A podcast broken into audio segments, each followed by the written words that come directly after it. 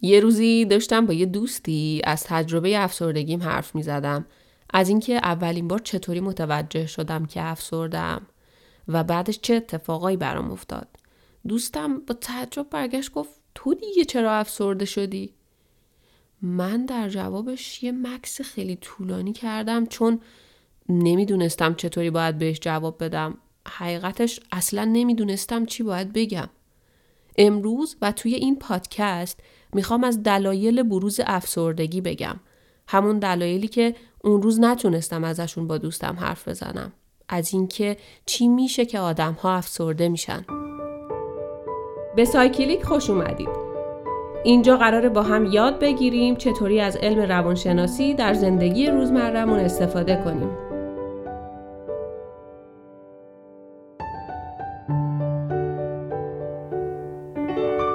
سلام دوستان امیدوارم حالتون خوب باشه و تو این آشفت بازار و شلوغی زندگی گوشه امن و حقیقی خودتون رو داشته باشید که برید اونجا و دل بدید به دل زندگی و آروم بگیرید.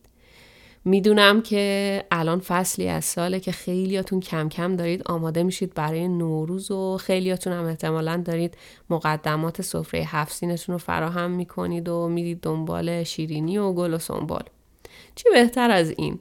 به جای ما مهاجرای سرزمین شمالی هم از عطر سبز و سنبال خودتون رو سیراب بکنید. چون اینجا هنوز سرما و یخبندون و هیچ خبری از جوونه تازه و بهار نیست. واقعا هیچ خبری.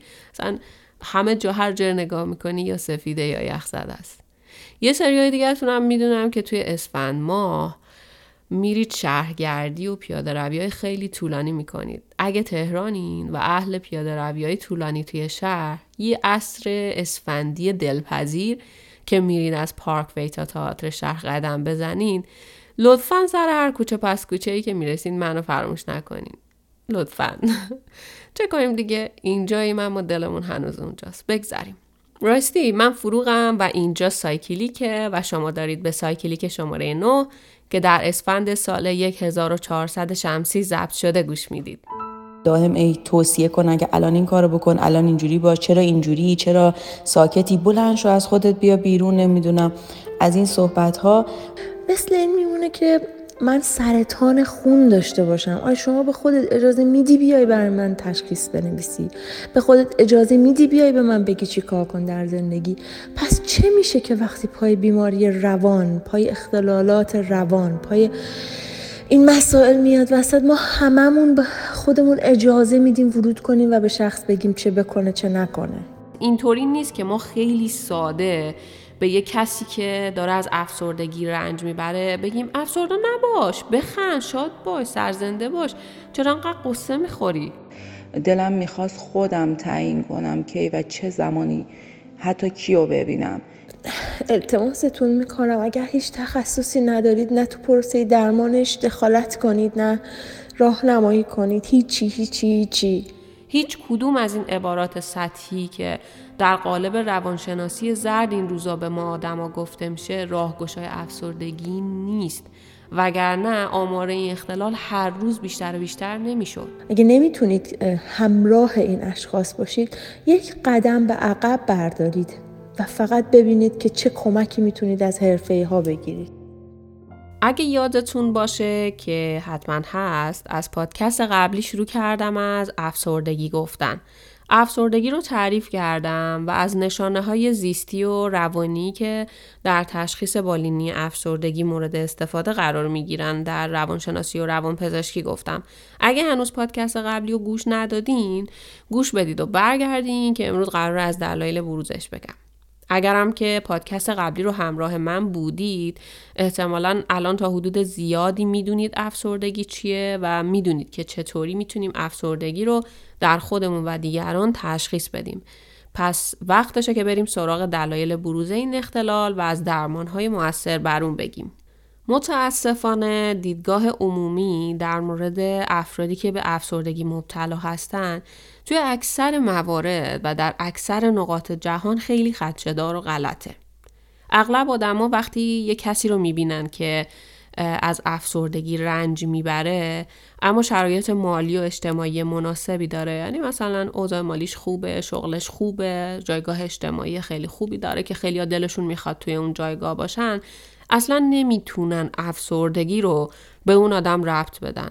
و از اینکه اون فرد خاص دچار افسردگی شده خیلی تعجب می‌کنن همین نوع نگاه به ما میگه که در درک عمومی از افسردگی چقدر دچار خطا هستیم و اصلا چندان درک و شناخت درستی از افسردگی نداریم.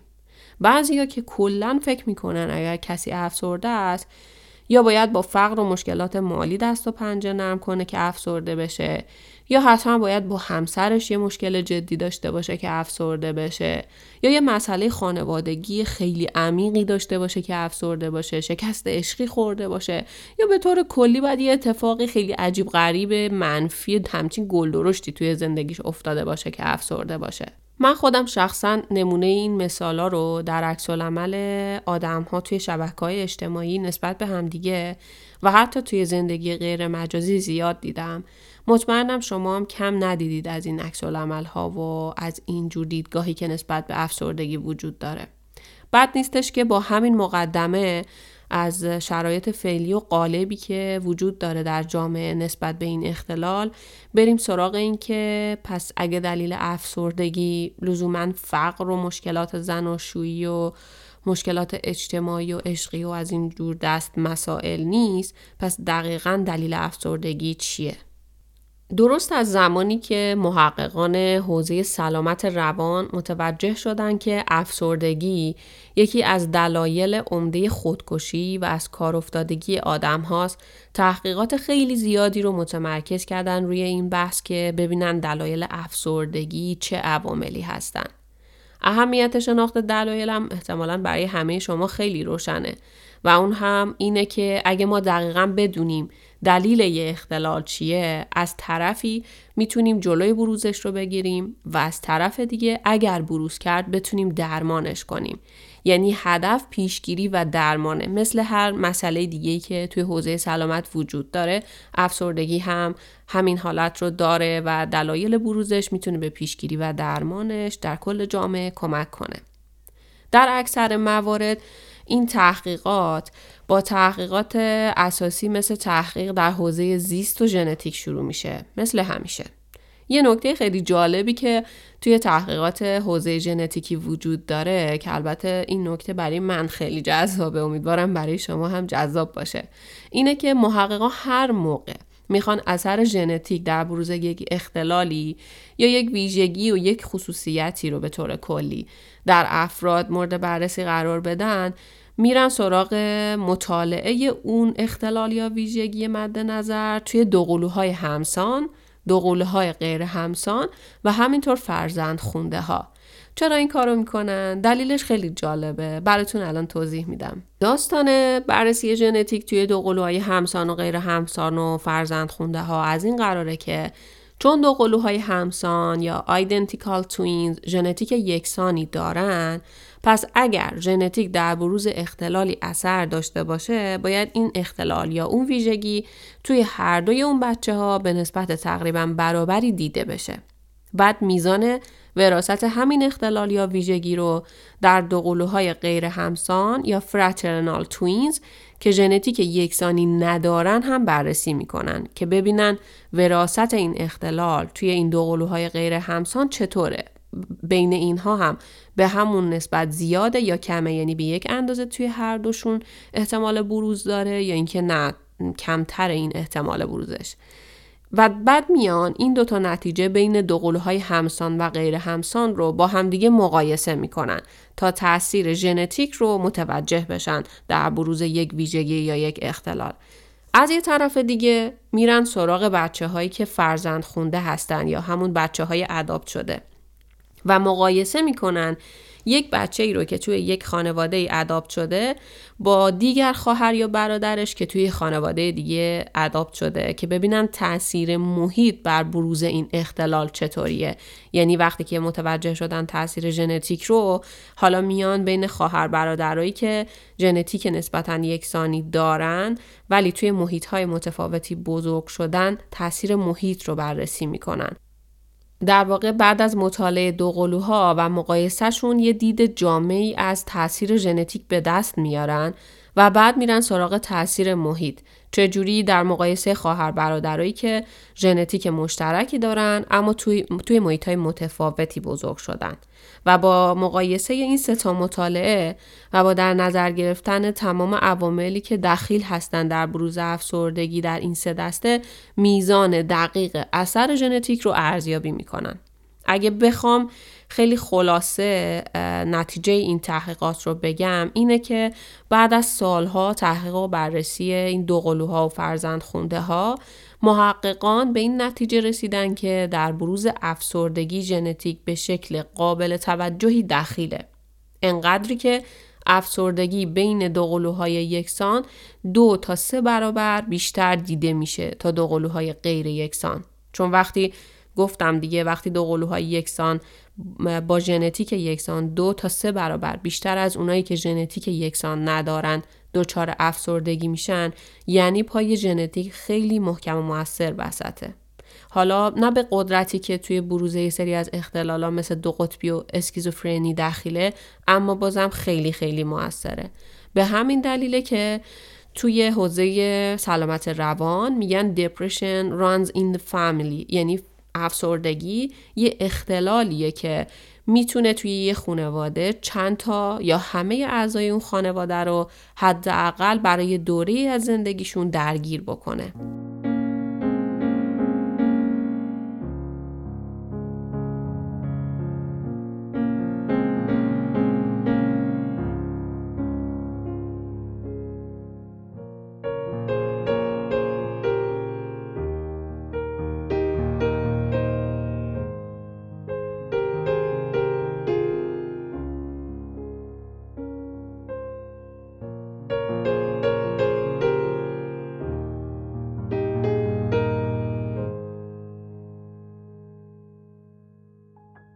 بعد از این چند تا پادکستی که اینجا با من شنیدید احتمالا الان خیلی خوب می‌تونید حس بزنید که می‌خوام برم سراغ چی. بله درسته. هر جایی که پای ژنتیک میاد وسط یعنی یک سری فاکتورهای زیست شناختی یا فاکتورهای بیولوژیکی در بروز یک اختلاله که میاد وسط. مهمترین عامل بیولوژیکی هم که در بروز افسردگی داخل انتقال دهنده های عصبی هستند انتقال دهنده های عصبی یعنی همون عواملی که پیامای عصبی رو توی بدن ما منتقل می‌کنن. در واقع انتقال دهنده های عصبی به عنوان یک جور میانجی توی سیستم عصبی ما عمل می‌کنن و پیام عصبی رو بین سلول های سیستم عصبی که ما بهشون میگیم نورون جابجا می‌کنن.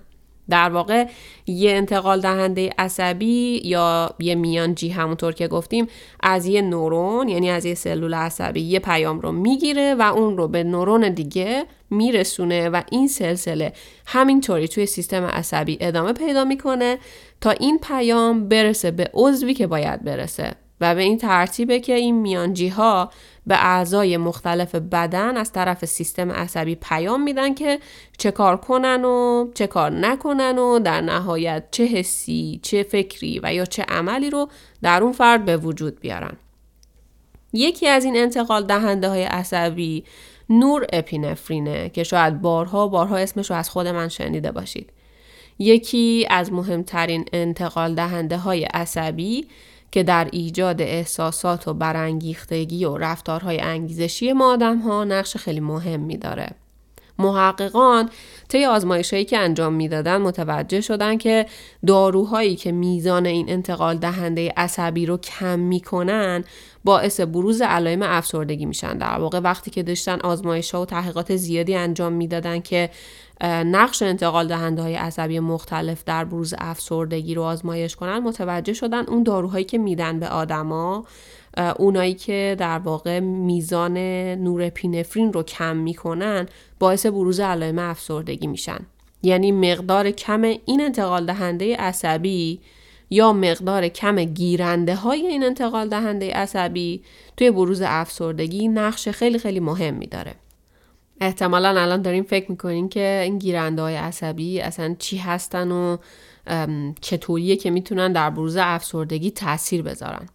گیرنده های عصبی یه سری پروتئینن یه سری مولکول های پروتئینی خیلی ریز که روی جداره خارجی سلول های اون عضوی هستن که قرار اون پیام رسان پیغام رو بهشون برسونه و بهشون بگه چه کاری بکنن و چه کاری نکنن. این انتقال دهنده های عصبی در واقع توی بدن میگردن دنبال اون عضوی که اون سلول ها با اون گیرنده های خاص رو داره و از طریق اون گیرنده هاست که عضو رو شناسایی می‌کنن. بعد عین قفل و کلید با اون گیرنده جفت میشن و وقتی که جفت شدن پیام رو به داخل سلول منتقل می‌کنن. این در واقع ساده ترین توضیحیه که میشه برای کار کرده سیستم عصبی داد. انگار سیستم عصبی میاد یه سری نامه میده دست انتقال دهنده عصبی بهشون میگه که برو توی این محل بگرد هر خونه درش قرمز بود یه دونه از این نامه ها رو بنداز توی اون خونه انتقال دهنده میره میچرخه تو محل و یه نامه میندازه توی هر خونه که درش قرمزه بعد اعضای خونه هایی که درشون قرمزه همه با هم به دستوراتی که توی نامه نوشته شده عمل می‌کنن و در نهایت یک اتفاق جمعی توی اون محل شکل می‌گیره. مثلا یه آشوبی توی محل به پا می‌کنن یا یه دور همی می‌گیرن یا مثلا همه با هم آشغالاشون رو میریزن کف خیابون به نشانه اعتراض. خلاصه با هم یه حرکت دست جمعی می‌کنن. اینجا مرکز پست همون دستگاه عصبی ماست. پست چی؟ همون انتقال دهنده های عصبی هستند. در قرمز گیرنده های سلولن. اعضای خونه خود سلولن و اتفاقی که به صورت جمعی توی محل شکل می‌گیره همون احساس، فکر یا عملیه که در نتیجه فعالیت دست جمعی سلول با یک گیرنده خاص شکل می‌گیره. امیدوارم که با این توضیح ساده و با این مثالی که زدم تونسته باشم بگم که انتقال دهندهای عصبی چی هستن و چی کار می‌کنن. فقط یه نکته ای هست اونم اینه که یادتون باشه همیشه که انتقال دهنده های عصبی با هورمون ها فرق دارن. به وقتش حتما توضیح میدم که انتقال دهنده های عصبی چی هن، هورمونا چی هن و تفاوتشون با همدیگه چیه. فقط تا اینجا همین رو بدونید که این دو دسته با هم فرق دارن اما تمام افکار و اعمال و احساسات ما در سلطه عمل کرده همین هورمون ها و همین انتقال دهنده های عصبیه. پس تا اینجا متوجه شدیم که یک عامل زیستی که در بروز افسردگی نقش داره کم بودن انتقال دهنده عصبی نورپینفرین و یا گیرنده های اون توی بدنه. نورپینفرین وقتی خودش کمه که خب مشخص کمه و به حدی که باید وجود نداره در نتیجه نمی‌تونه کارش رو که تنظیم احساسات هست به خوبی انجام بده. اما کم بودن گیرنده ها چطور باعث بروز علائم افسردگی میشه؟ اینطوریه که مثلا فکر کنید برای اینکه فرد احساس افسردگی نداشته باشه باید نورپینفرین به میزان 100 واحد مثلا صد واحد عدد صد یک عدد کاملا فرضیه و بر اساس هیچ پایه علمی نیست. باید نورپینفرین به میزان 100 واحد توی یه بازه زمانی مشخصی برسه به یه سری سلول های خاصی توی بدن اون فرد. که بعد این سلول ها درشون یه فرایندی شکل بگیره که بعد اون آدمی که در واقع صاحب این سلولاست افسردگی تجربه نکنه. این سلول های خاص رو همطور که گفتم خونه های در قرمز فرض کنید. حالا برای اینکه احساس افسردگی نداشته باشه اون فرد باید نورپینفرین رو ما به 100 تا خونه در قرمز توی محل برسونیم. اما فقط 50 تا خونه در قرمز توی محل داریم. در نتیجه باز هم نورپینفرین به مقدار 100 واحد به مقصد نمی‌رسه و فقط 50 واحد می‌رسه. هرچند مقدار اولیه‌ای که از نورپینفرین توی بدن داشتیم کافی بوده. اما مقدار در دسترسش که از طریق گیرنده ها در دسترس قرار می‌گیره به اندازه ای که باید نیست در نتیجه نور اپینفرین بازم نمی‌تونه کاری که باید رو انجام بده و همین اتفاق باعث تجربه افسردگی میشه. و اما دومین انتقال دهنده عصبی که باعث بروز افسردگی میشه انتقال دهنده عصبی معروف سراتونینه که حتما معرف حضور همه شما هست.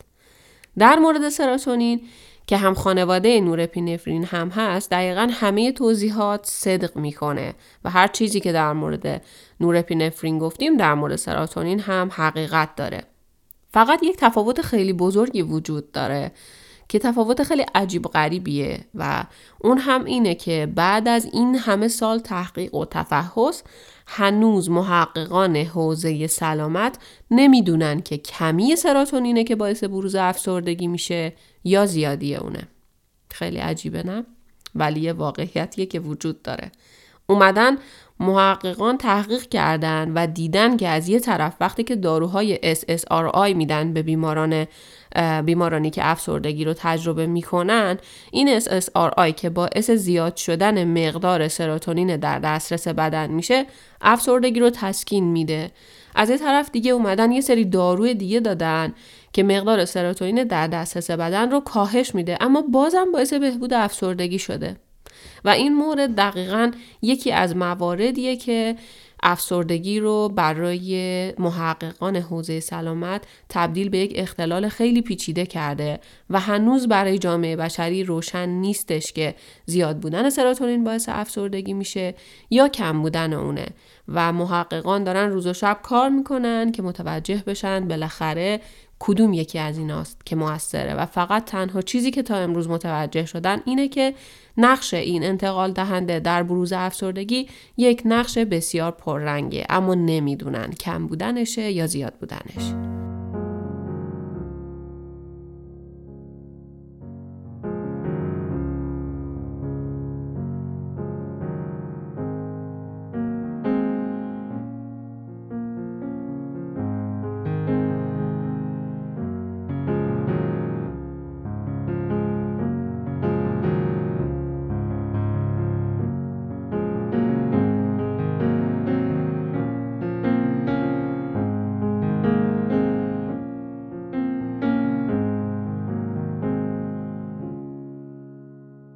در کنار ژنتیک یا به نوعی عوامل بیولوژیکی یا همون انتقال دهنده های عصبی موثر در افسردگی یک گروه دیگری از عوامل وجود داره که در بروز افسردگی خیلی اهمیت بالایی دارن و این عوامل عوامل محیطی هستند.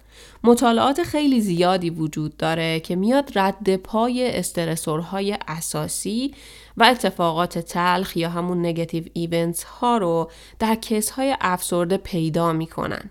یعنی اینکه این مطالعات اومدن نشون دادن توی مطالعه case های افسرده در اکثر موارد یه رد پایی از یه اتفاق خیلی تلخ توی زندگی اون آدم دیده میشه. این life stressor ها stressor های اساسی مثلا مثل طلاق مثل از دست دادن یه عزیز مثل مهاجرت های اجباری و یا به طور کلی مهاجرت کردن از این دست استرسورهای اساسی هن که می‌تونن باعث بروز افسردگی بشن. اگه نمی‌دونین استرسورها چی هن و دوست دارین در موردشون بیشتر بدونید حتما پادکست های مربوط به استرس و استراب رو توی سایکلیک بشنوید. اما محققان متوجه شدن که این استرسورهای اساسی و این اتفاقات تلخی که چند تا مثال ازشون آوردیم در همه موارد منجر به افسردگی نمیشن. یعنی اینجوری نیست که اگر یک آدمی حتما توی سوابقش تجربه یکی از این استرسورهای اساسی رو داشته باشه لزوما افسردگی درش به وجود اومده باشه. در نتیجه بیشتر تحقیق بررسی کردن و متوجه شدن در دو تا مورد احتمال اینکه این استرسورها منجر به افسردگی بشن خیلی زیاده.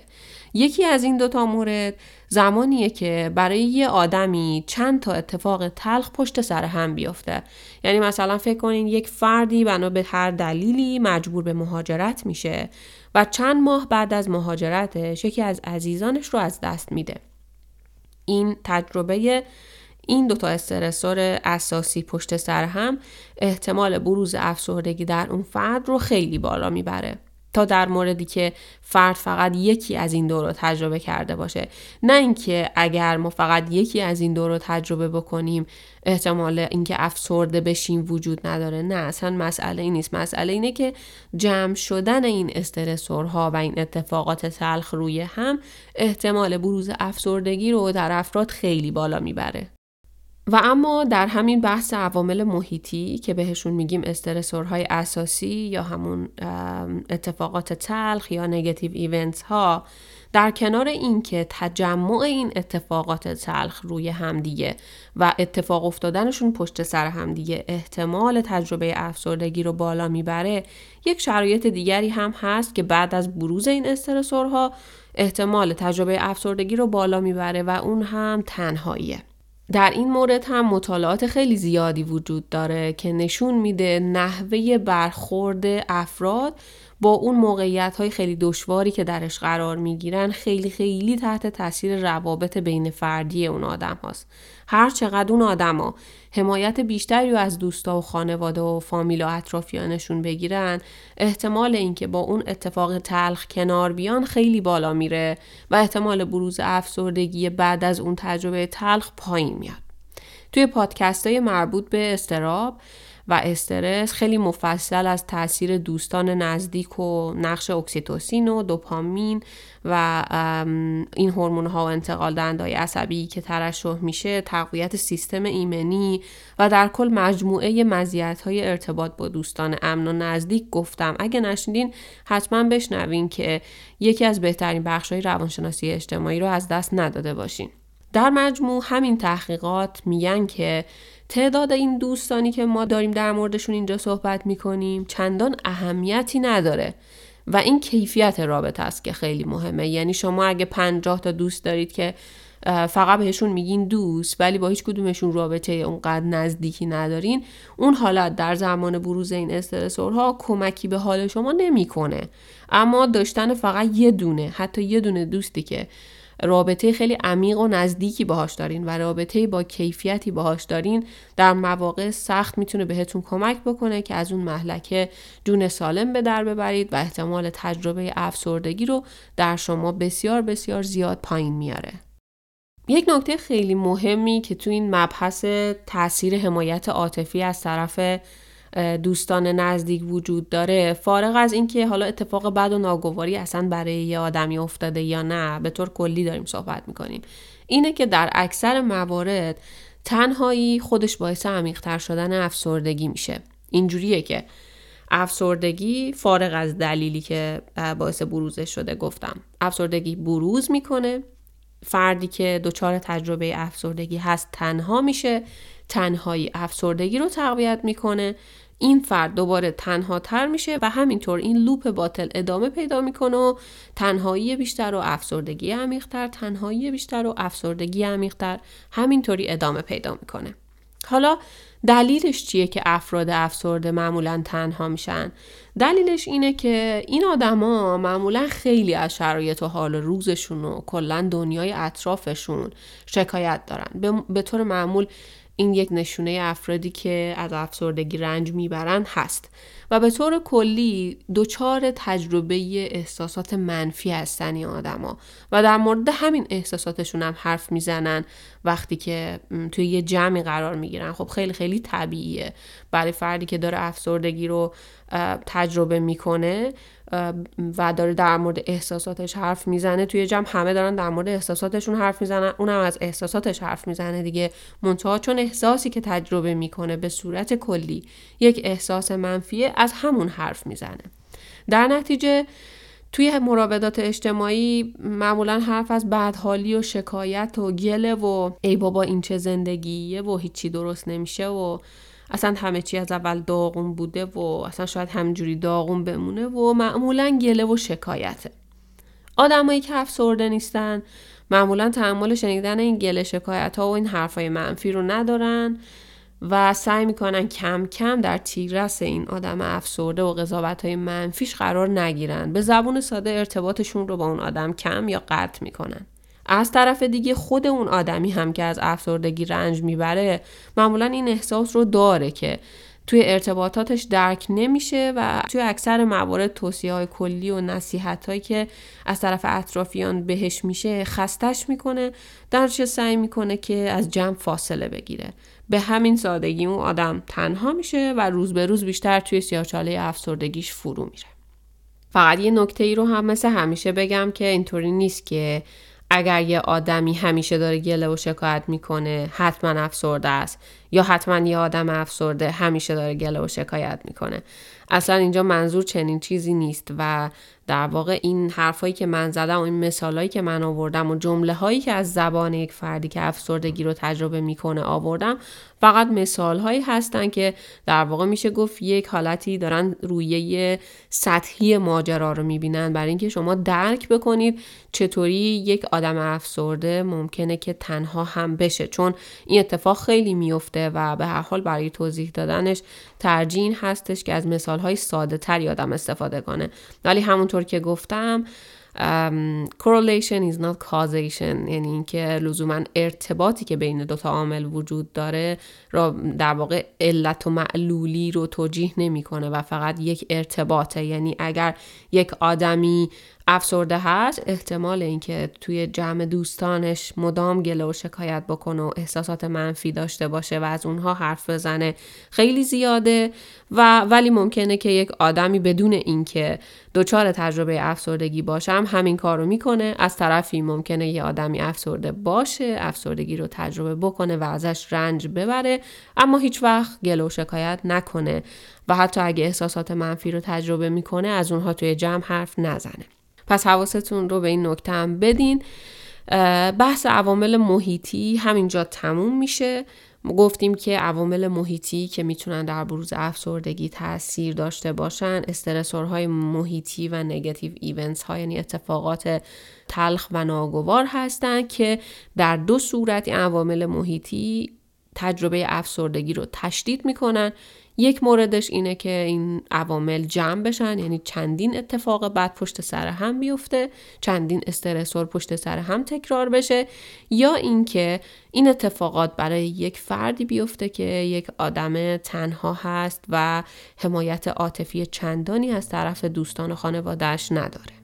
اتفاقی که برای خودم از نظر روحی میافتاد این که به شدت انزوا طلب شده بودم و بودن توی جمع واقعا اذیتم می‌کرد و خیلی دلم می‌خواست دائم توی یه محیط ساکتی باشم. یه سری کارا با خودم انجام بدم تنها باشم و به شدت به خاطر ضربه روحی که خورده بودم و حالا افسردگی که در ادامش داشتم نیاز به تنهایی داشتم. اتفاقی که افتاده بود در مورد اطرافیانم این که هر کدوم هی تلاش می‌کردن هر چیزی که صلاح می‌دونن که و به نظرشون برای بهتر شدن حال من کمک می‌کرد و دائم هی پیشنهاد بدن و انجام بدن. دائم منو با خودشون توی جمع ببرن دائم هی توصیه کنن که الان این کارو بکن الان اینجوری باش چرا اینجوری چرا ساکتی بلند شو از خودت بیا بیرون نمی‌دونم. از این صحبت ها و الان که از اون دوره اومدم بیرون میگم که کاش اطرافیانم یکم با من ملایم تر رفتار میگم دوست هم داشتن که تلاش می‌کردن منو زودتر از اون حال در بیارن و این تلاششون اتفاقا بیشتر به من استرس می‌داد و عصبی می‌کرد. چون نمی‌تونستم خودم رو کنترل کنم نمی‌تونستم خواسته های اونها رو جواب بدم. بنابراین بین یک کشاکشی بین خودم و آدمای اطرافم گیر کرده بودم و این خودش بار روانی مضاعفی به هم می‌داد. الان احساس می‌کنم اگه اون موقع شاید یه تایمی داشتم که واقعا به تنهایی میگذروندمش و یه سری چیزا رو از سر میگذروندم. شاید بارای روانی که از طرف نگهداری یا تکر کردن اطرافیانم به من تحمیل شد رو حداقل تحمل نمی کردم و یه خستگی زیادی از اون دوره برام مونده. شاید این خستگی نمیموند. چون خیلی جنگیدم که اولا دل کسی رو نشکنم چون می‌دونستم قیافم اصلا قیافه یک آدم نرمال نیست.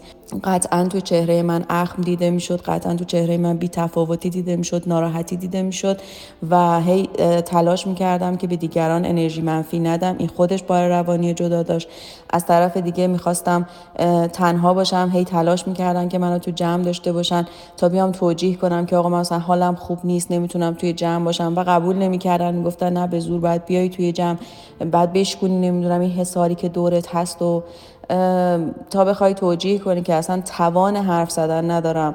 خودش یه داستانی بود بعد به زور توی جمع می‌رفتی نمی‌تونستی توی جمع ارتباط برقرار کنی باز اون بار روانی مضاعفی داشت. یه طوری بود که واقعا من تایمای طولانی توی حمام و دستشویی میگذروندم که کسی رو نبینم. حداقل بهونه اینکه توی دستشویی و دیگه کسی مزاحم نشه اونجا تنهایی داشته باشم که اینقدر آدما مراقبم نباشن. و روزای سختی رو گذراندم هم از نظر همون بار افسردگی که داشتم هم از نظر محبت زیادی آدم ها و هندل کردن این دوتا با همدیگه برام خیلی سخت بود. الان که بهش فکر می‌کنم واقعا یه احساس خستگی به هم میده. نه یه احساس تلخ از افسردگی یا هر چیزی فقط یه احساس خستگی از جنگی که برای مبارزه با افسردگی و توصیه های اطرافیان داشتم. در وهله اول می‌خوام بگم اگر شما همراه شخصی هستید که افسردگی داره یا بحران های سختی تروما های سختی رو در زندگیش گذرونده و اختلال استراب پس از فاجعه داره یا افسردگی داره التماستون می‌کنم. اگر هیچ تخصصی ندارید نه تو پروسه درمانش دخالت کنید نه راهنمایی کنید. هیچی هیچی هیچی. کسی که به این حد از, از هم پاشیدگی رسیده قطعا به این شک کنید که شما به عنوان خانوادش چه تاثیر منفی تا حالا داشتید که به اینجا رسیده. پس لطفا یه قدم به عقب برگردید و اگر کاری از دستتون بر نمیاد اگه نمی‌تونید همراه این اشخاص باشید یک قدم به عقب بردارید. و فقط ببینید که چه کمکی می‌تونید از حرفه ها بگیرید. به شدت حضور آدم منو اذیت می‌کرد و اینکه آدم منو درک نمی‌کردن. حالا اون توقع نمی‌دونم اون لحظه ایجاد میشه در آدم یا در من حتی. ولی اینکه این تنهایی رو می‌خواستم و اینکه دلم می‌خواست تو خودم باشم تا این مسئله حل بشه. و اینکه حتی پیشنهاد آدما برای اینکه دور همی داشته باشیم مهمونی داشته باشیم من آزار می‌داد. دلم می‌خواست خودم تعیین کنم کی و چه زمانی حتی کیو ببینم. این من آزار می‌داد که دیگران برای من تعیین کنن که حالا تو الان پاشو بیا اینجا یا فردا بیاد اصلا time ش و آدمی که قرار بود ملاقات کنم دلم می‌خواست دست خودم باشه. تنه زدن، سرکوب زدن، مقایسه کردن، سرکوب زدن هیچ کمکی به شخصی که دچار استرابه، دچار افسردگی، دچار تروماست، دچار اختلال استراب پس از فاجعه است، دچار اختلال شخصیت هر گونه از مسائل روان رو. مثل این میمونه که من سرطان خون داشته باشم. آیا شما به خودت اجازه میدی بیای برای من تشخیص بنویسی؟ به خودت اجازه میدی بیای به من بگی چی کار کن در زندگی؟ پس چه میشه که وقتی پای بیماری روان پای اختلالات روان پای این مسائل میاد وسط ما هممون به خودمون اجازه میدیم ورود کنیم و به شخص بگیم چه بکنه چه نکنه؟ دسته سوم عواملی که در بروز افسردگی موثر هستند پروسه های شناختی در افراد مبتلا به افسردگی هن. حالا پروسه های شناختی یعنی چی؟ حتما بهتون قول میدم که بارها و بارها و بسیار مفصل در آینده در مورد پروسه های شناختی توی ها همینجا و توی همین پادکست صحبت کنم ولی یه توضیح خیلی کوتاه اما جامع و قابل درک از پروسه های شناختی یا همون کاگنیتیو فورسز ها بهتون میدم که دنبال کردن بحث براتون راحت تر باشه. بر اساس دیکشنری APA یعنی American Psychological Association پروسه های شناختی یعنی عملکرد مغز انسان اون عملکردهایی که در دریافت و ذخیره سازی و تفسیر و دستکاری و تبدیل اطلاعات نقش دارن. حالا این عملکردا خودشون چی هن؟ این عملکردهای مغزی عملکردهایی مثل توجه، ادراک، یادگیری و حل مسئله. به طور خیلی ساده و آمیانه تر اگه بخوام پروسه های شناختی رو بهتون توضیح بدم باید بگم که APA هم پروسه های شناختی رو به طور خیلی ساده معادل با پروسه های ذهنی تعریف می‌کنه و میگه پروسه های ذهنی مثل توجه، ادراک، یادگیری و حل مسئله که هر کدوم از ما استفاده می‌کنیم ازشون تا بتونیم اطلاعاتی رو که در لحظه از محیط وارد مغزمون میشه رو دریافت و ذخیره سازی و تفسیر و دستکاری و تبدیل بکنیم رو بهشون میگیم پروسه های شناختی. یه نفس عمیق بکشید. واقعا ساده ترین حالتی که میشه پروسه های شناختی رو توضیح داد رو الان من بهتون گفتم ولی خیلی خیلی ساده ترش از اگه بخوام بکنم اینه که همه اتفاقاتی که توی ذهن شما میفته تا بتونه داده های محیطی رو دریافت و ذخیره و دستکاری بکنه و همینطور تفسیرشون بکنه. این پروسه های شناختی که ازشون حرف زدیم در طی مسیر رشد ما آدم ها مرتب در حال کامل شدن و تغییر کردنن. همینطور این پروسه ها کاملا منحصر به فردن و می‌تونن از یه آدمی به یه آدم دیگه زمین تا آسمون با هم دیگه فرق بکنن. بحث پروسه های شناختی توی آدم ها امروز روزی که ما اینجا نشستیم یکی از پیشروترین حوزه های روانشناسیه و توی یه شاخه مجزایی به اسم کاگنیتیو سایکولوژی در حال رشد و گسترشه حتما خیلی زیاد از مسئله حوزه شناختی و مزایای درمانیش توی پادکست های مربوط به استرس و استراب همینطور تو بخش تاریخچه از زبون من شنیدید. به خاطر همین این بحث رو خلاصش می‌کنم به همین توضیح کوتاه. فقط این رو بهتون بگم که از حوزه شناختی هر چقدر بدونید حتما به خودتون و اطرافیانتون کمک خیلی بزرگی کردید در زندگی. و اما داشتم می‌گفتم از عامل سومی که در بروز افسردگی موثره که همون پروسه های شناختی در افراد مبتلا به افسردگی هستند.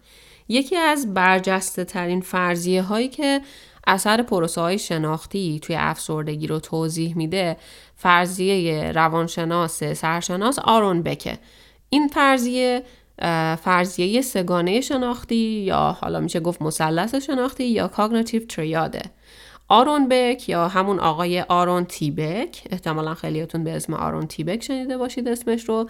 یکی از معروف ترین روانشناسا و محققای حوزه شناختیه و در مورد افسردگی توی این فرضیه cognitive triad ش میگه که آدمایی که از افسردگی رنج می‌برن دائما درگیر درک و دریافت منفی از خودشون، از محیطشون و از آینده پیش روشون هستن و همین بحث درک و دریافت در سه حوزه خود، محیط و آینده هستش که باعث شده اسم این فرضیه کاگنیتیو ترایاد یا سگانه شناختی نام بگیره. جناب آرون بک توی این فرضیش میگه که درک و دریافت منفی درک و دریافت منفی از خود از محیط و آینده که حاصل پروسه های شناختی توی این افراد همونطور که در توضیح این پروسه ها گفتم توی یک سیکل به هم پیوسته مرتب دارن روی هم تاثیر می‌ذارن و نه تنها همدیگر رو هی تقویت می‌کنن. یعنی دیدگاه منفی نسبت به خود باعث دیدگاه منفی بیشتر نسبت به محیط میشه. همون باعث دیدگاه منفی بیشتر نسبت به آینده میشه. آینده نسبت به خود خود نسبت به محیط و همینطوری اینا دارن همدیگر رو هی تقویت می‌کنن. نه تنها همدیگر رو تقویت می‌کنن بلکه افسردگی رو هم حاد و حادتر. احتمالا الان دارین فکر می‌کنین اینکه مثلا میگیم درک و دریافت منفی نسبت به خود محیط و آینده اصلا یعنی چی؟ من اینجا یه چند تا مثال براتون میارم توی هر سه تا حوزه که جز مثال های خیلی متداول و دم دستی هستن که توی کتاب های دانشگاهی و غیر دانشگاهی وقتی توی این موضوع صحبت میشه همه از این مثال ها استفاده می‌کنن. ولی مطمئنم بعد از این مثال ها کامل این موضوع براتون روشن میشه. مثلا در حوزه فردی اینکه یه فردی دچار افسردگیه دائما با خودش فکر می‌کنه که من زیشتم من یه بازندم من یه آدم بیارزشم که زنده بودن نبودنم اصلا فرقی نداره. اینا نگاه های منفی معطوف به خوده. یا مثلا دائم به این فکر می‌کنه که دنیا واقعا فقط جای بیعدالتیه. هیچی هم سر جاش نیست. تمام این صده و موانعی هم که سر راه من هستن اصلا غیر قابل عبورن. اصلا امکان نداره من بتونم از سر راه خودم برشون دارم. مثلا ما اومدیم تو این دنیا که درد بکشیم. و یه افکار این شکلی مرتب توی ذهنشون هست و این افکار افکاری که معطوف به محیطن دیگه کاملا مشخصه. و اما در مورد آینده معمولا خیلی ناامیدن مثل دوتا مورد دیگه و فکر می‌کنن هیچی توی آینده تغییر نمی‌کنه. همه مشکلاتی که دارن به همین شکلی باقی میمونه. توی آینده آب از آب تکون نمی‌خوره و در کل هیچی قرار نیست عوض بشه. همین مثالایی که زدیم نمونه هایی که بهشون میگن درک و دریافت منفی از خود محیط و آینده.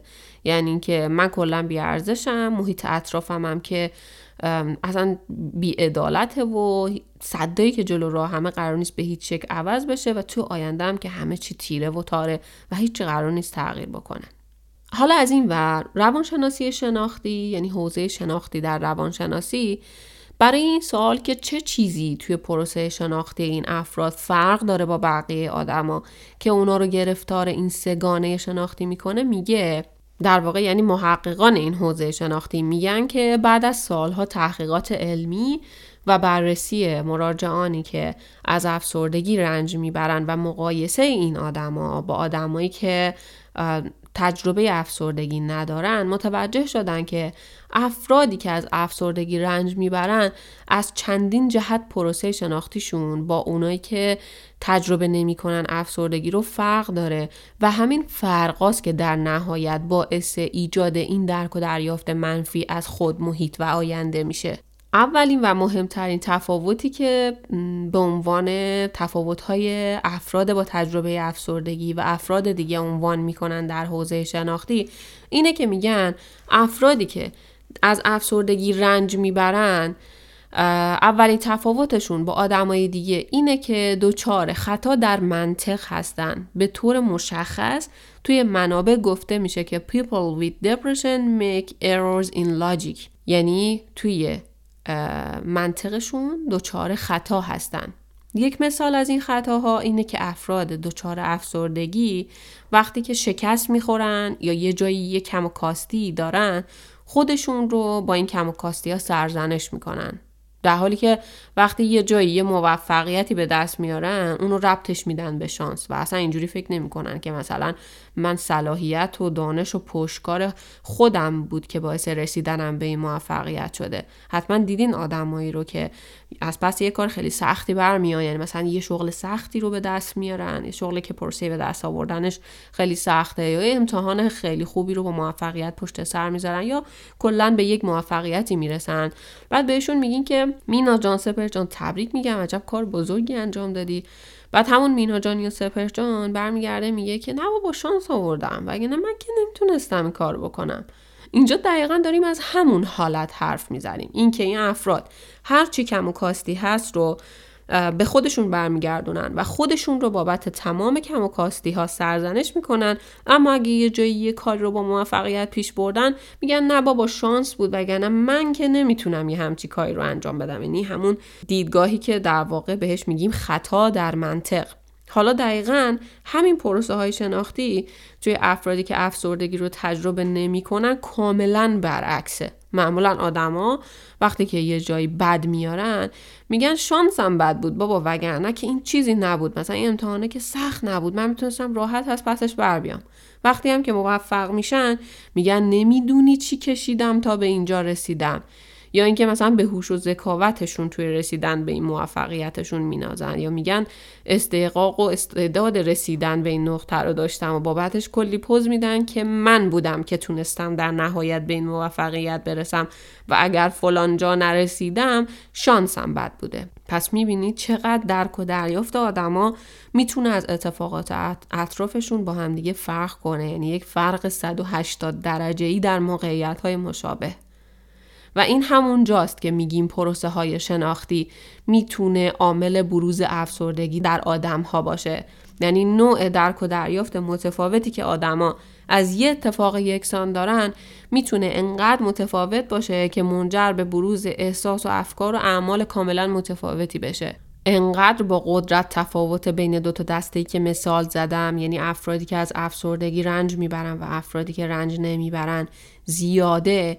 که اثر چنین درک و دریافت متفاوتی رو در افسردگی هیچ جوره نمیشه انکار کرد. این داستان خطا در منطق همون بخشیه که برمیگرده به قسمت خود در فرضیه کاگنیتیو ترایاد آرون بک اینکه این آدم نسبت به خودش احساسش منفیه انقدری که فکر می‌کنه اگه یه کاری رو با موفقیت انجام میده حتما نقش شانس بوده و اگر که یه کاری رو نتونست به اون شکلی که دلش می‌خواد خوب انجام بده احتمالا کم و کاستی های خودشه که منجر به این عدم موفقیت شده.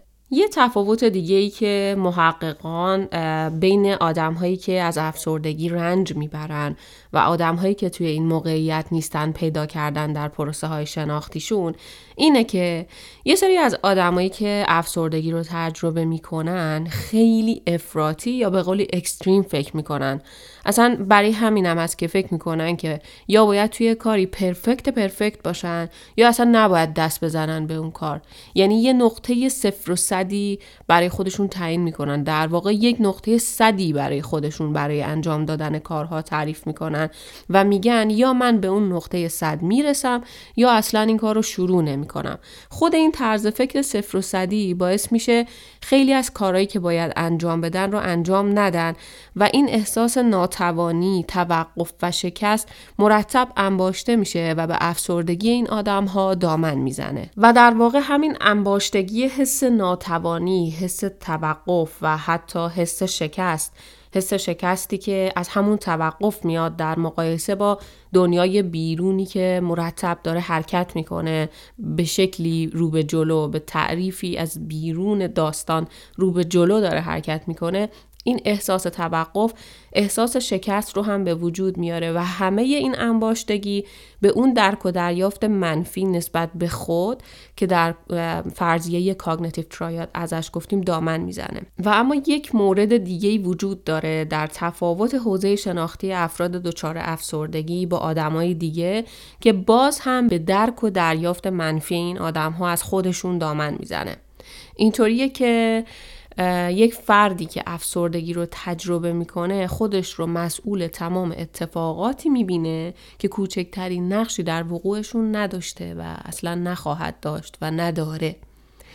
مثل حالتی رو تصور بکنین مثل اینکه مثلا یک مادری دچار افسردگیه و بچهش یه روزی توی مهد کودک در حال بازی کردن پاش پیچ می‌خوره.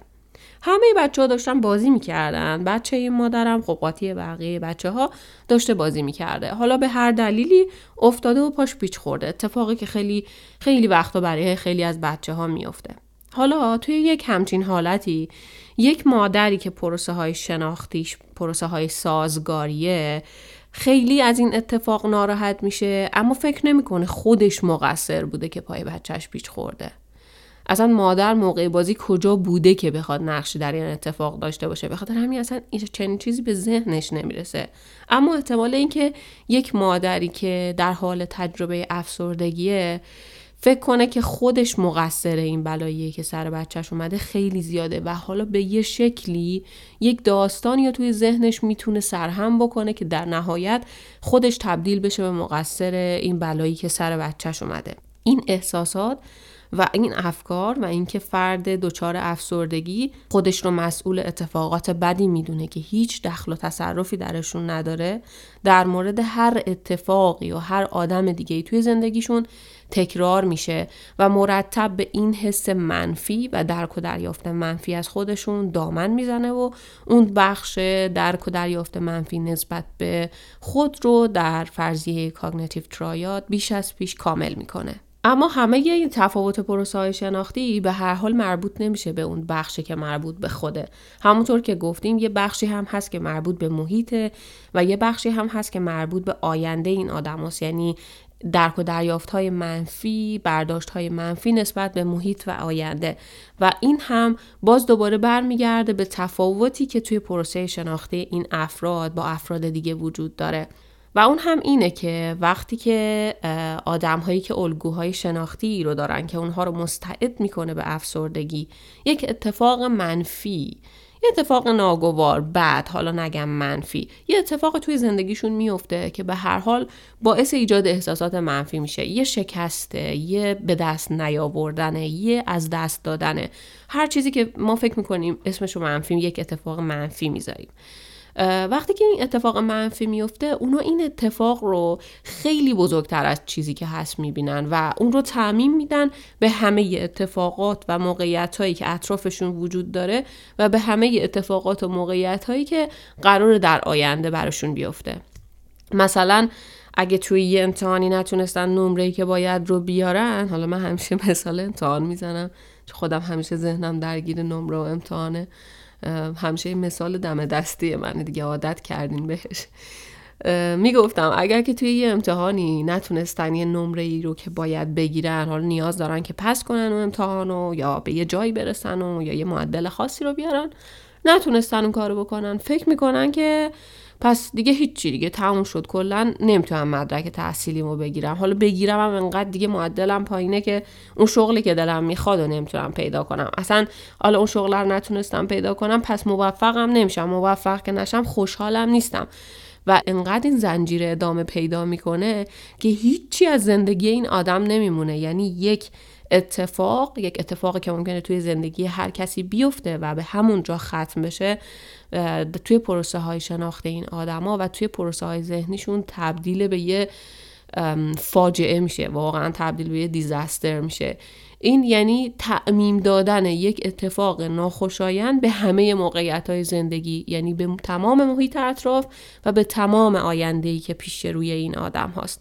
فکر می‌کنم تا اینجا یک ایده خیلی خوبی به دست آوردین از اینکه میگیم پروسه های شناختی در افرادی که از افسردگی رنج می‌برن متاسفانه در ابعادی متفاوته و همین ابعاد متفاوت پروسه های شناختی و به نوعی پروسه های شناختی ناسازگاره که میاد این درک و دریافت های منفی که این آدما نسبت به خودشون دارن نسبت به محیطشون دارن و نسبت به آیندهشون دارن رو به وجود میاره. فقط بازم این نکته رو تکرار می‌کنم که وجود هر کدوم از این الگوهای شناختی ناسازگار در افراد نشون دهنده افسردگی نیست. این الگوهای شناختی نشانه افسردگی نیستند و در اثر افسردگی در آدم ها به وجود نمیان بلکه این الگوهای شناختی خودشون عامل بروز افسردگی هستند نه نشونه تشخیصی اون. و یه نکته دیگه هم اینه که اگر که یک آدمی دچار افسردگیه لزوما همه این الگوهای شناختی رو همش رو در کنار هم نداره. ممکنه یکیشو داشته باشه ممکنه دوتاشو داشته باشه ممکنه هیچ کدومشون رو هم نداشته باشه و دلیل افسردگیش اصلا مربوط به پروسه های شناختیش نباشه. مربوط باشه به شرایط محیطیش مربوط باشه به ویژگی های ژنتیکیش و همه مواردی که قبلا گفتم.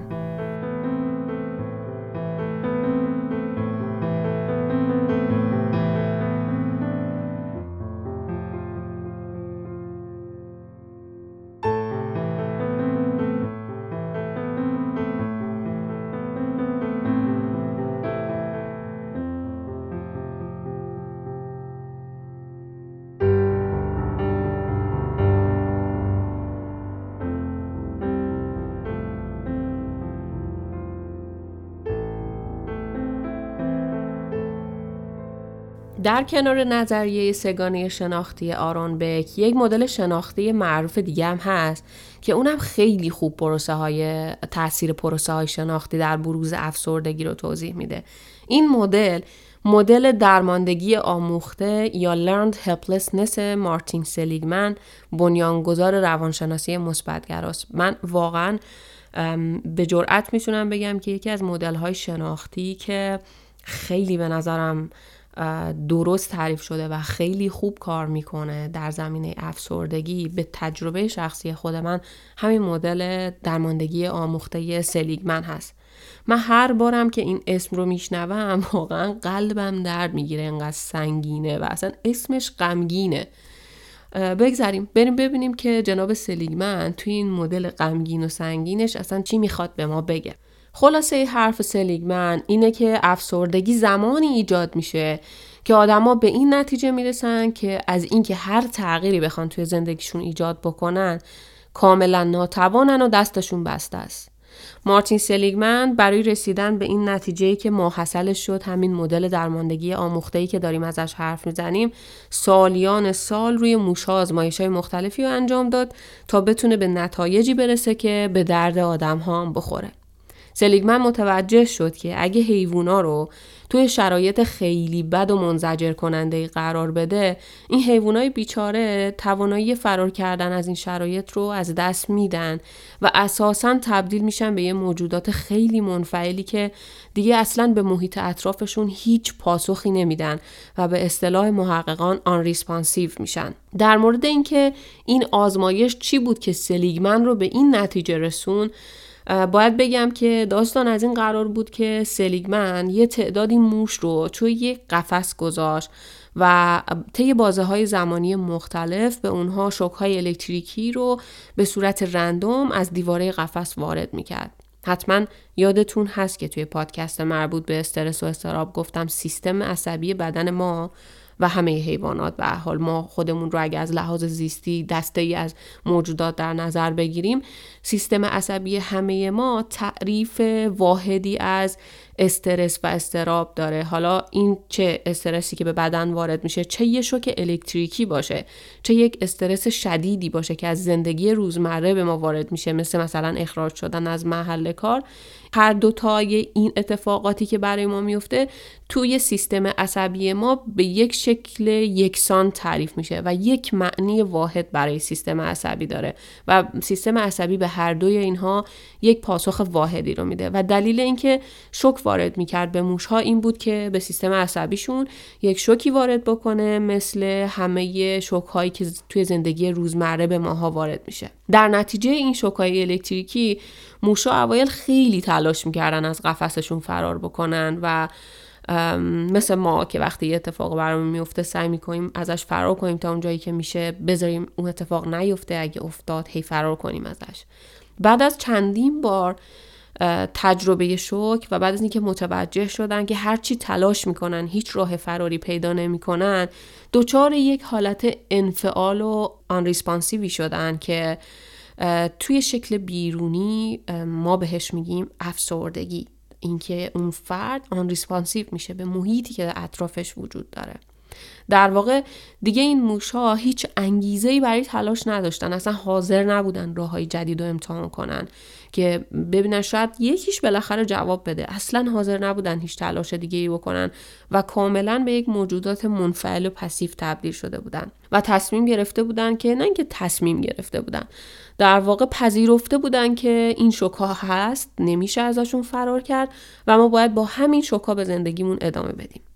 سلیگمن میگه این دقیقا همون الگوی شناختیه که توی آدم هایی که از افسردگی رنج می‌برن دیده میشه.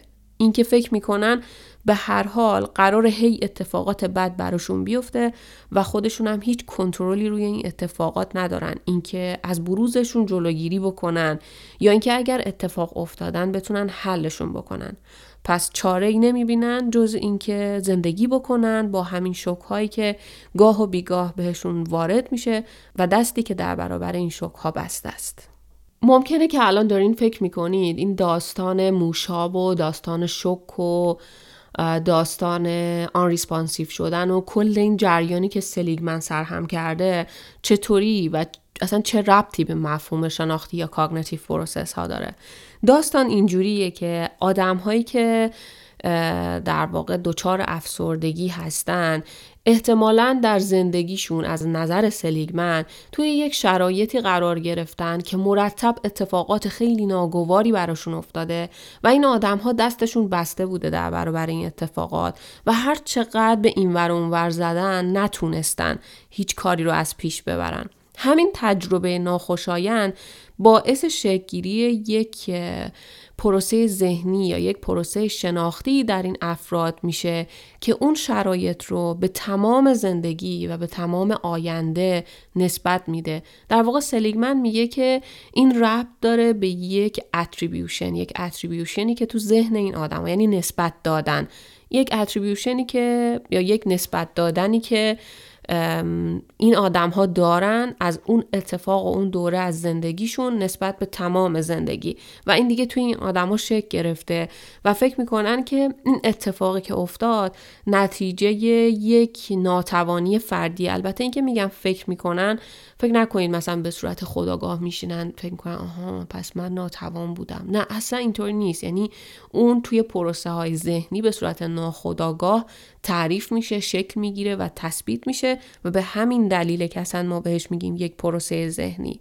و اون فرد در نتیجه شرایطش دچار یک پروسه ذهنی میشه یا یک پروسه ذهنی درش شکل می‌گیره که این پروسه ذهنی یک اتریبیوشن یا یک نسبت دادنیه که اون تجربه رو به تمام شرایط نسبت میده و فکر می‌کنه این آدم که این یک ناتوانی فردی بوده که اتفاق افتاده که موقتی هم نیست همیشگیه هیچ ربطی به محیط نداره ربطش به منه و هر جا برم و هر چقدرم که زمان بگذره در روی همین پاشنهی که هست میچرخه و هیچ تغییری هم اتفاق نمیافته. و همین پروسه ذهنی و همین اتریبیوشن اتریبیوشنی که توی این آدما شکل می‌گیره در نهایت منجر میشه به اینکه این آدما فکر می‌کنن به اینکه این آدما فکر می‌کنن درمانده هستن دستشون بسته است حالتی که سلیگمن بهش میگه helplessness و دچار حالت منفعل unresponsive ناامید و دچار افکار منفی و درک و دریافت منفی نسبت به محیطشون آیندهشون و خودشون میشن. اما بازم من مجبورم این نکته رو تکرار کنم. منو ببخشید اگر که این مسئله رو خیلی تکرارش می‌کنم. انقدر برام مهمه که ترجیح میدم اگر نتونم این نکته رو تکرار کنم اصلا حرفی از این مدل ها و حرفی از این ارتباطات و مسائل مربوط به اختلال افسردگی نزنم. چون باور کنید دونستن این موارد یک طرف دونستن این نکته هایی که میگم یه طرف دیگه. یعنی اگر این نکته ها رو مرتب تکرار نکنم می‌تونه خیلی بدفهمی ایجاد بکنه و نمی‌خوام این اتفاق بیفته. و در واقع میگم این نکته ها انقدر مهمه که بدون اونها نمی‌تونم اصلا در مورد این نظریه ها حرف بزنم. ولی اگر که مرتب اینا رو از من میشنوید منو ببخشید به خاطر اهمیتشه که خیلی تکرارش می‌کنم. اما این نکته که خیلی خیلی برام مهمه اصلا چی هست؟ یکی دو بار دیگه زمانی که داشتم فرضیه سلیگمن رو می‌گفتم گفتم اما اینجا هم میگم. اینه که این الگوهای ناسازگار نتیجه تجربه افسردگی نیستن نشانه افسردگی نیستن بلکه عامل ایجاد و بروز افسردگی هستن. یعنی یک آدم اول افسرده نمیشه بعد الگوی شناختیش تغییر بکنه. این الگوی شناختی وجود داره و باعث بروز افسردگی میشه. همینطور اینه که آدم ها مثلا فرض کنید توی همین مدل مدل سلیگمن لرد هپلسنس همه آدم ها رو اگه بذاری توی شرایطی که دستشون بسته است و هر چقدر بکوبن به اینور و اونور به هیچ راهی نمی‌رسن افسرده نمیشن. اون آدم هایی که این الگوهای شناختی ناکارآمد و این الگوهای شناختی مستعد برای افسرده شدن رو دارن اساسا دچار افسردگی میشن.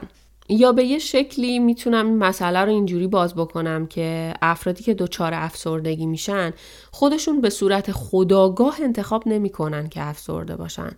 و این الگوهای شناختیه که در این افراد وجود داره و اونها رو مستعد می‌کنه برای تجربه افسردگی که خود این الگوهای شناختی هم خود فرد در ایجادشون نقشی نداشته یعنی انتخاب نکرده این الگوها رو بگه که خیلی خوب من این مثلثه و اون مثلثه و این مثلثه و این مثلثه رو می‌خوام.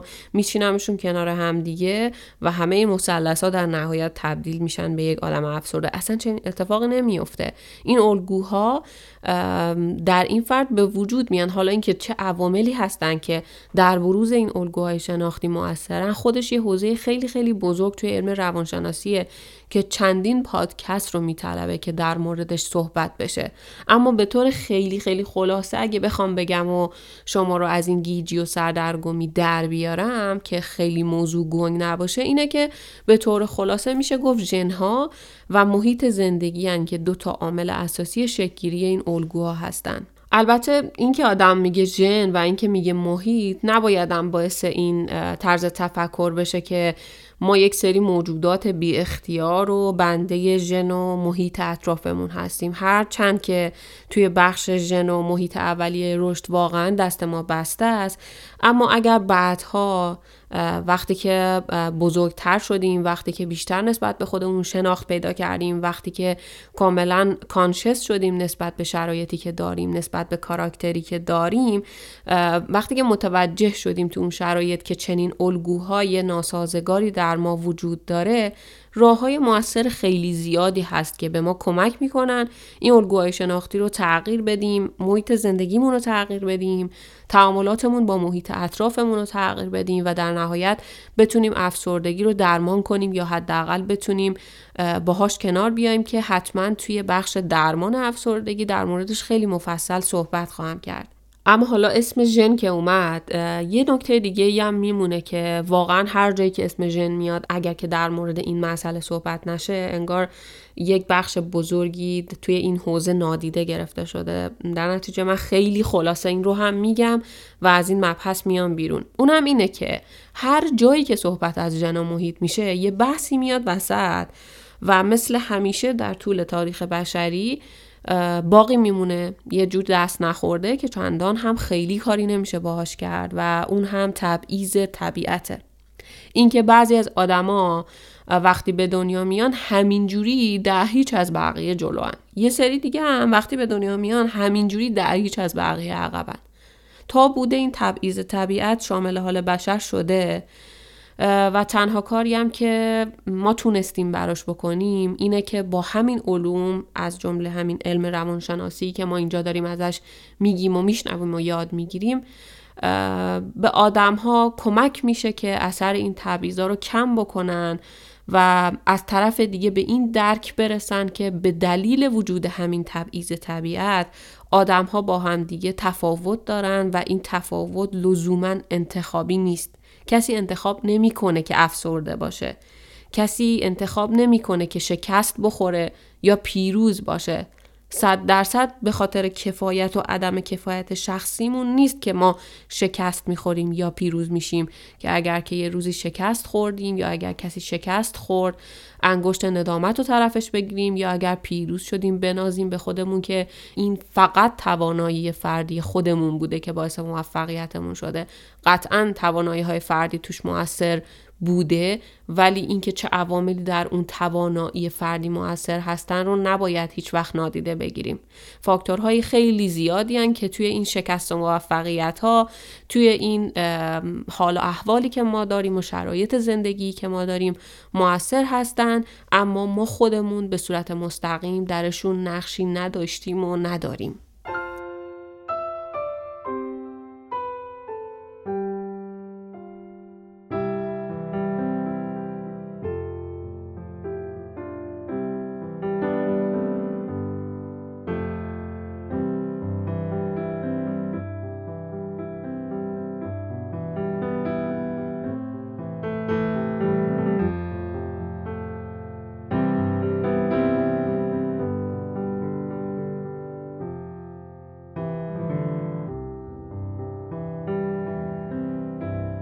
الان که دیگه سه دسته عمده دلایل بروز افسردگی یعنی دلایل ژنتیکی، دلایل محیطی و دلایل مربوط به حوزه شناختی انسانها رو می‌دونیم چند تا نکته هست که باید حتما بهشون اشاره بکنم که این بحث کامل کامل بشه. اولین نکته ای که باید خیلی بهش توجه بکنیم اینه که همه این دلایلی که ما گفتیم توی یک فرد افسرده همه با هم باعث بروز افسردگی نمیشن. یعنی اینطوری نیست که یک آدمی دلایل ژنتیکی رو داشته باشه محیطی هم داشته باشه دلایل شناختی ممکنه داشته باشه ولی اینطوری نیست که باید همش با هم توی یک آدم افسرده وجود داشته باشه.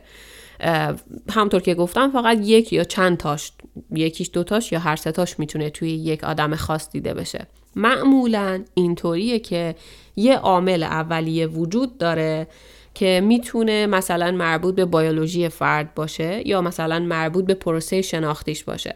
بعد این عامل به وجود های دیگه دامن می‌زنه. یعنی یه عامل اولیه وجود داره دومی و سومی میان روی اون.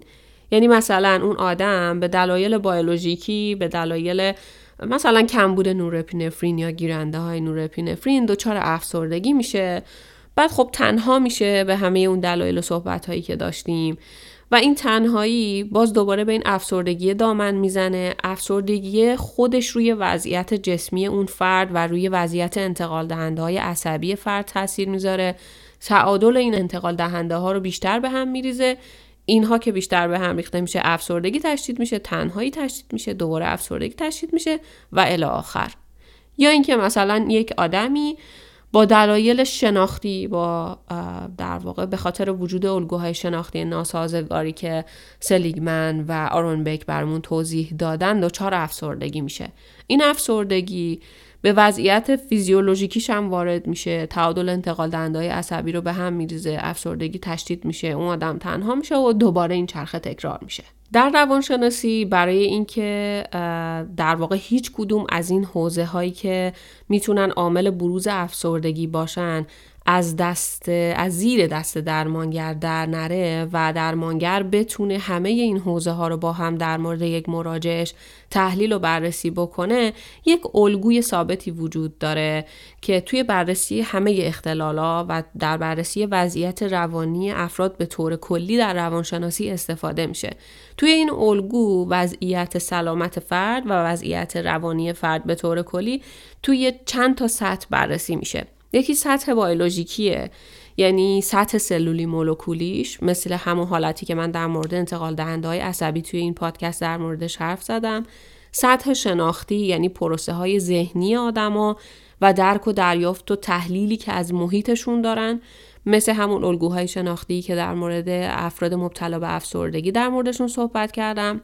سطح رفتاری اینکه چطور این وضعیت فیزیولوژیکی و این پروسه های ذهنی منجر به تغییر رفتار آدم ها میشن. رفتار آدم ها با دیگر آدم ها و با محیط اطرافشون به طور کلی. و یک سطح دیگه هم سطح اجتماعیه که میشه همون محیط و ارتباطات پیرامون ما. اینکه محیط ما چطوری بر وضعیت جسمی و ذهنی و رفتاری ما تاثیر می‌گذاره. همون مثالی که اینجا در مورد افسردگی زدم و گفتم که در واقع اون life stressor ها stressor های اساسی و negative events ها چطوری می‌تونن در شرایطی منجر به بروز افسردگی بشن. و همه این چهار تا سطح رو مورد بررسی قرار میدن و بررسی وضعیت روانی آدم ها توی این سطوح مختلف کاریه که روانشناسی انجام میده به طور معمول. چون به طور معمول که میگم یعنی منظورم اینه که وقتی داره کارش رو درست انجام میده باید همه اینها رو با همدیگه بررسی بکنه. چون همونطور که بارها هم گفتم توی بحث بیماری و سلامت انسان ها چه از لحاظ روانی چه از لحاظ جسمی هر چهارتای این سطوح باید مورد بررسی قرار بگیره. یعنی چی؟ یعنی مثلا اگر یه مراجعی از یک اختلالی رنج می‌بره و به درمانگرش مراجعه می‌کنه اون درمانگر اگه درمانگر کار درستی باشه باید مراجعش رو در هر چهار تا سطحی که گفتم مورد بررسی قرار بده تا بتونه دلایل واقعی بروز افسردگی رو در اون فرد پیدا بکنه و ببینه که ارتباط این دلایل با همدیگه چی هست.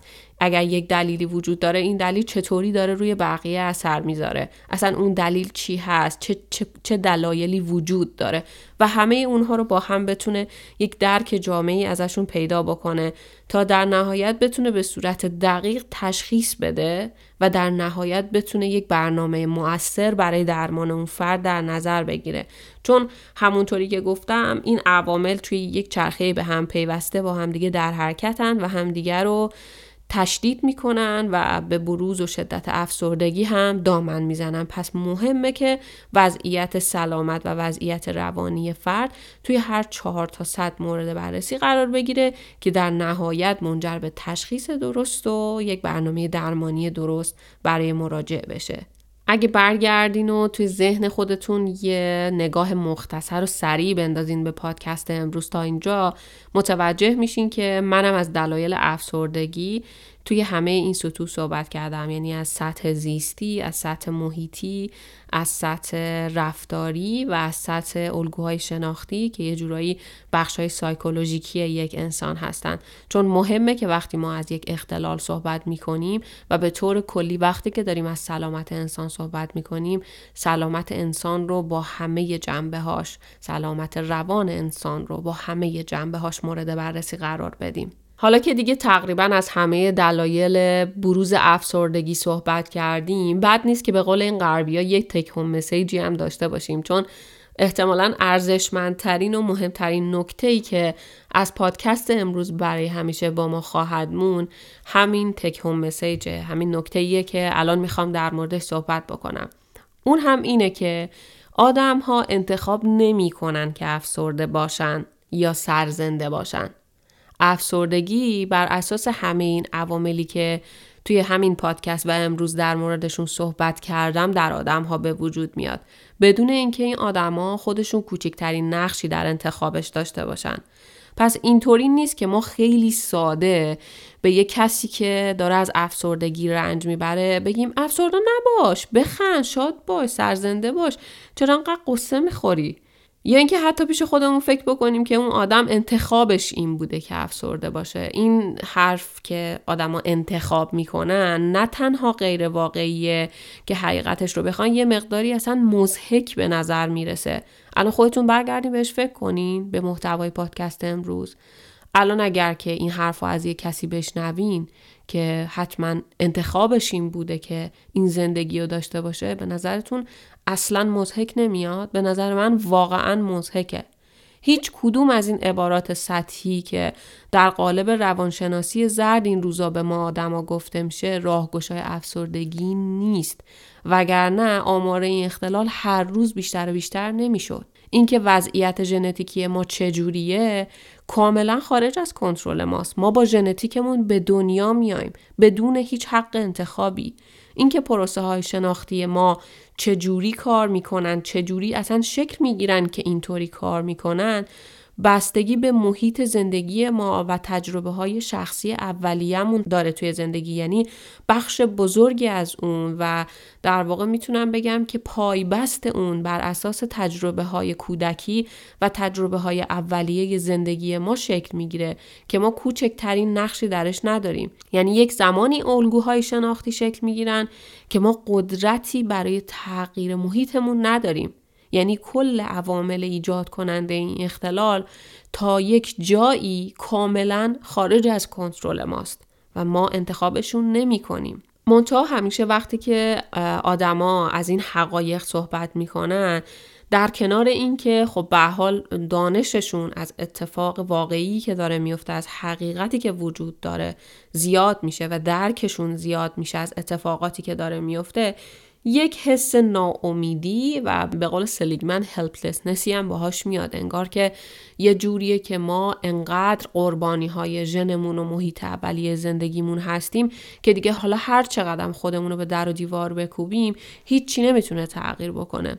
اما یه نکته وجود داره که باعث خوشحالیه و می‌تونه کفه ترازوی خوشحالی رو اون کفه ای که قرار خوشحالی ما در کنار ناامیدی ما قرار بگیره رو سنگین می‌کنه. و اون هم اینه که بعد از یک جایی یعنی بعد از یک جایی که ما تعریفمون از هویتمون رو پیدا کردیم متوجه ضعف و قوت هامون شدیم به صورت خداگاه تونستیم روابطمون رو با محیطمون رسد بکنیم و تعریف بکنیم توی اون روزها اگه تنهایی یا اگر به کمک روان درمانگرمون بتونیم به نتیجه برسیم که کدوم یکی از این عوامل عامل افسردگی ماست می‌تونیم شروع بکنیم به اصلاح اون پروسه. اگر که مربوط به پروسه های زیستی ماست دارو هست که استفاده کنیم. اگر پروسه های شناختی روش های درمانی هستن که می‌تونن به ما کمک کنن این الگوهای ناسازگار رو اصلاح بکنیم. اگر مربوط به محیط دیگه حالا احتمالا تا حد زیادی قدرت این رو داریم که بتونیم محیطمون و روابطمون رو اصلاح بکنیم عوض بکنیم تغییرش بدیم. و در نهایت بتونیم با این اختلال کنار بیایم باهاش شادتر زندگی کنیم سالمتر زندگی کنیم و چه بسا درمانش کنیم در مورد این درمان های موثر هم حتما در قسمت بعدی پادکست که قسمت آخر پادکست مربوط به افسردگی هست باهاتون صحبت می‌کنم و میگم که با توجه به بروزترین دانشی که ما در اختیار داریم کدوم روش های درمانی مؤثرترین روش ها برای درمان افسردگی هستند. آخرین نکته ای که دلم می‌خواد توی این پادکست در موردش صحبت بکنم مربوط میشه به یک نکته ای که از پادکست قبلی که باز هم تعریف تعریف و نشانه های افسردگی بود باقی مونده. بعد از اینکه پادکست شماره یک افسردگی بیرون اومد من چند تا پیام گرفتم با این مضمون که چطوری جمعیت افراد افسرده فقط پنج درصده در حالی که ما هر طرف سرمون رو میچرخونیم آدما میگن من افسردم. در مورد این آمار دلم می‌خواست حتما صحبت کنم چون ممکنه این سوال تو ذهن خیلی تعداد زیادی از شما باشه. ببینید سه تا نکته وجود داره. سه تا نکته ای که همیشه وقتی که ما از آمار حرف می‌زنیم و از اعداد و ارقام صحبت می‌کنیم علا رقم این که اعداد و ارقام همه چی رو برای ما ساده می‌کنن نکته اینه که باید خیلی نگاه منتقد به اعداد داشته باشیم وقتی که اونها رو میشنویم. اولین نکته در مورد این موضوع خاص اینه که این آمار آمار آدم هایی که دپرشن دایاگنوز شده دارن. یعنی رفتن پیش روانپزشک یا رفتن پیش روانشناس تشخیص افسردگی براشون گذاشته شده. قطعا آمار افسردگی خیلی بیشتر از این که ما گفتیم. خیلی بیشتر از 5 درصد در سطح جهانیه. اما این آمار آمار فقط کیس های تشخیص داده شده است. دومین نکته اینه که این عدد یه میانگین جهانیه. یعنی یک آمار از همه کشورهای دنیا. حالا وسط این کشورهای دنیا ما چین و هند رو هم داریم که از یه طرف پر جمعیت ترین کشورهای جهانن و از یه طرف دیگه بیشترین و قوی ترین استیگماهای فرهنگی رو نسبت به اختلالات روانی دارن. در نتیجه فکر می‌کنم می‌تونید حس بزنین که اگر این استیگماها کنار گذاشته بشن و در چین و هند و بقیه کشورها مثل حتی کشور خودمون ایران. ما یک آمار درستی از اختلالات روانی داشته باشیم. اون وقت این آمار رو با مجموعه آماری که الان در دسترس داریم همه رو با هم جمع بکنیم و بخوایم اون وقت آمار دقیق رو ارائه بدیم اون آمار مطابقت خیلی بیشتری با شواهد ما در زندگی عادی خواهد داشت. و آخرین نکته هم که در مورد همین قضیه آمار وجود داره اینه که خود ما در تشخیص افسردگی به مفهوم آمش و تفکیکش به مفهوم عام از مفهوم بالینی دچار خطاییم. یعنی خیلی وقتا برای خودمون یا برای اطرافیانمون تشخیص افسردگی یا به قولی لیبل افسردگی می‌ذاریم بدون اینکه اون نشانه های بالینی که قسمت قبل مفصل در موردش صحبت کردم رو در خودمون یا در اون فرد بتونیم تشخیص بدیم. من این بحث رو همینجا میبندم چون دفعه قبل خیلی مفصل در موردش صحبت کردم. اگر دوست دارین ازش بیشتر بدونین اما پادکست قبلی رو گوش ندادین حتما پادکست شماره 8 که در مورد موضوع افسردگی نشانه ها و تشخیصش بود رو حتما بشنوید.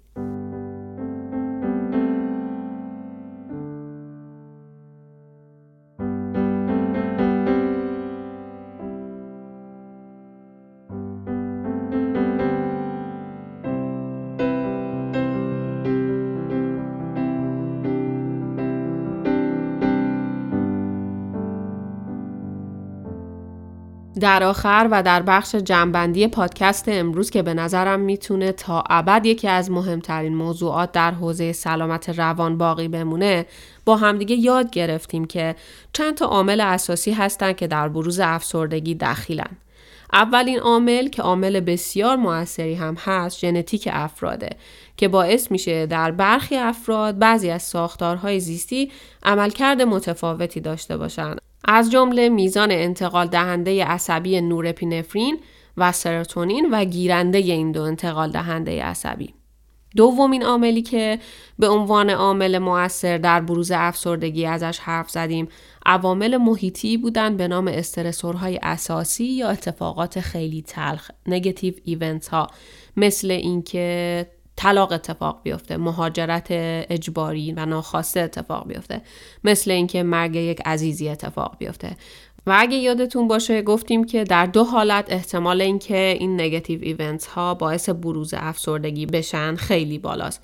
یکی حالتیه که چند تا اتفاق بد پشت سر هم بیفته و یکی هم حالتیه که فردی که این اتفاقات بد داره توی زندگیش میفته تنها باشه. یعنی میزان حمایت اجتماعی که از محیطش می‌گیره پایین باشه. در نتیجه تحمل اون اتفاق تلخ براش پایین میاد. شرایط زندگیش رو دشوار می‌کنه و احتمال بروز افسردگی رو بالا می‌بره. و اما سومین عاملی که در بروز افسردگی ازش امروز حرف زدم پروسه های شناختی در افراد دچار افسردگی هستند که نه نتیجه افسردگی بلکه دلیل بروز افسردگی هستند و از دو تا مدل درماندگی آموخته از مارتین سلیگمن و مدل سگانه شناختی از آرون بک حرف زدم. در آخر هم یه مروری کردیم بر مدل سزلی رایج در روانشناسی برای بررسی عوامل موثر بر سلامت روان انسانها که لا این مثلث هستند سطح روانی، سطح زیستی و محیط پیرامون یک انسان.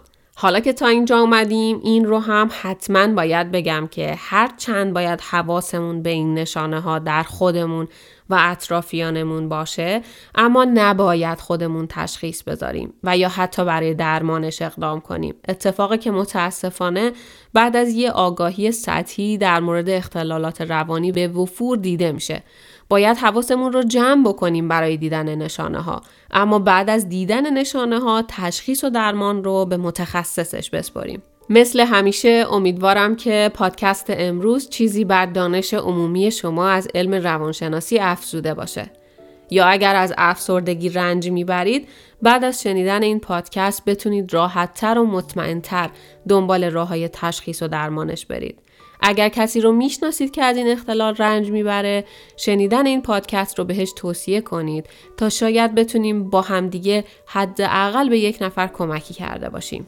مثل همیشه یادآوری می کنم که سایکلیک برای آشنایی با علم روانشناسی و استفاده از ابزارها و مفاهیم این علم برای هرچه بهتر زیستن و جایگزین روان درمانگر نخواهد بود. و یادآوری دوم این که اگر علاقمند هستید بیشتر در مورد هر موضوع مطالعه کنید.